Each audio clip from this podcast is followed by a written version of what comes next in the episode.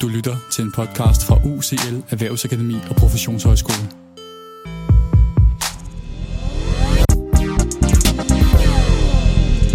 Velkommen til Shortpods, programmet der giver dig en pædagogisk relevant teori eller metode på cirka 5 minutter.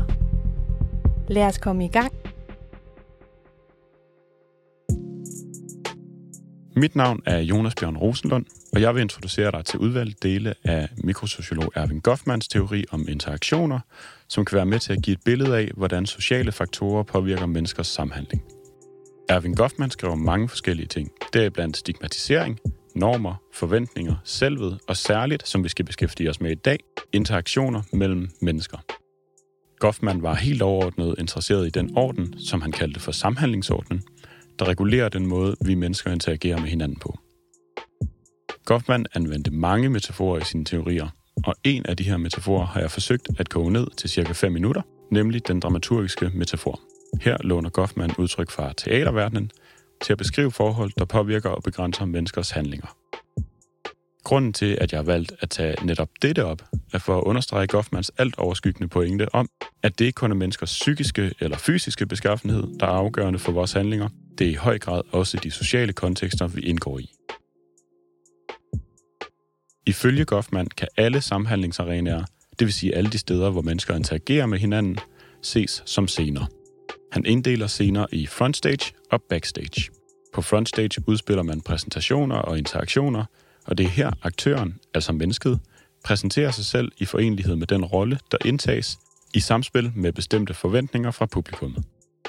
På frontstage er aktøren hele tiden aktiv, og i kraft af sin optræden forsøger aktøren at overbevise publikum om, hvem og hvad der spilles. Backstage er imidlertid det sted, hvor de udtryk, som gives i forbindelse med en optræden på frontstage, bliver lagt til side. På backstage kan aktøren nedtone sin optræden fra frontstage ved at droppe facaden og bryde ud af den udførte rolle. Der er dermed ikke på samme måde forventninger til, hvilke roller der spilles på backstage, som der er på frontstage. Det er også på backstage, aktøren kan evaluere tidligere optrædener og overveje at planlægge fremtidige optrædener på frontstage.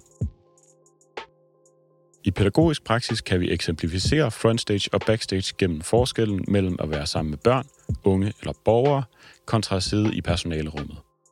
I en børnehave vil der eksempelvis være specifikke forventninger fra både børn, forældre, kollegaer og en selv til, hvilke roller der spilles.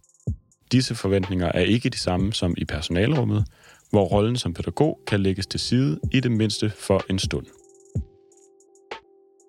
Nu har jeg et par gange allerede nævnt et andet centralt begreb i Goffmans dramaturgiske metafor, nemlig roller.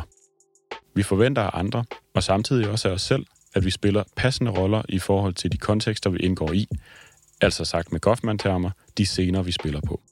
Roller er ifølge Goffman socialt defineret. Det betyder, at vi som mennesker ikke kan indtage en hvilken som helst rolle i en interaktion, men at vi derimod begrænses af de normative krav, der eksisterer i forbindelse med den pågældende scene. På den måde er roller altså produkter af scener.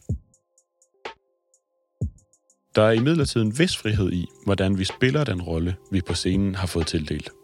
Til at beskrive dette bruger Goffman begrebet linje. En linje kan forstås som den performative strategi, en aktør har i en interaktion. Med dette menes den måde, en aktør planlægger at spille eller performe i forbindelse med en interaktion med en anden aktør. Linjen kommer til udtryk gennem et mønster af verbale og nonverbale handlinger, gennem hvilket der gives udtryk for både aktørens anskuelse af situationen og dens deltagere. Linjen er, på samme måde som rollen, begrænset af andres forventninger.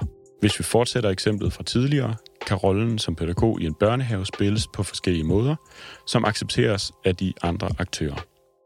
Eksempelvis kan en linje være at spille pædagogen som en, der er optaget af natur og udliv. Her vil linjen formentlig komme til udtryk gennem verbale og nonverbale handlinger relateret til eksempelvis skovture, bålmad og opmærksomhed på det udendørs læringsmiljø. Andre eksempler på måder at spille rollen som pædagog på, kan være som pædagogen, der ofte i gang sætter aktiviteter i motorikrummet, pædagogen, der understøtter æstetiske processer, og selvfølgelig mange andre, samt kombinationer af de allerede nævnte. Modsat kan rollen som pædagog ikke spilles som en, der ikke har lyst til at være sammen med børnene. Det vil ikke være i overensstemmelse med de normative krav. Med vores linje forsøger aktøren, ifølge Goffman, at indtryksstyre. det vil sige at forsøge at styre de indtryk, som de andre i interaktionen får af os. Aktøren gør det for at fremstå så attraktivt som muligt. Igen er vi begrænset af scenen, rollen på scenen samt de eksisterende forventninger, der også er begrænset af, hvordan vi tidligere har ageret. Vi kan nemlig heller ikke præsentere os selv i modsætning til tidligere spillede roller. Alt dette bliver yderligere interessant, når vi reflekterer over spørgsmål som, hvilke roller kan børn, unge og borgere spille i vores institution, og hvilke kan de ikke på grund af eksempelvis normative krav eller eksisterende information? Er der nogen, der fastholdes i specifikke roller? Hvad fordrer de tilgængelige scener? Og hvordan begrænser de børnenes eller borgernes interaktionsmuligheder? Og har de overhovedet en reel backstage tilgængelig? Det var en kort introduktion til Erwin Goffmans dramaturgiske metafor.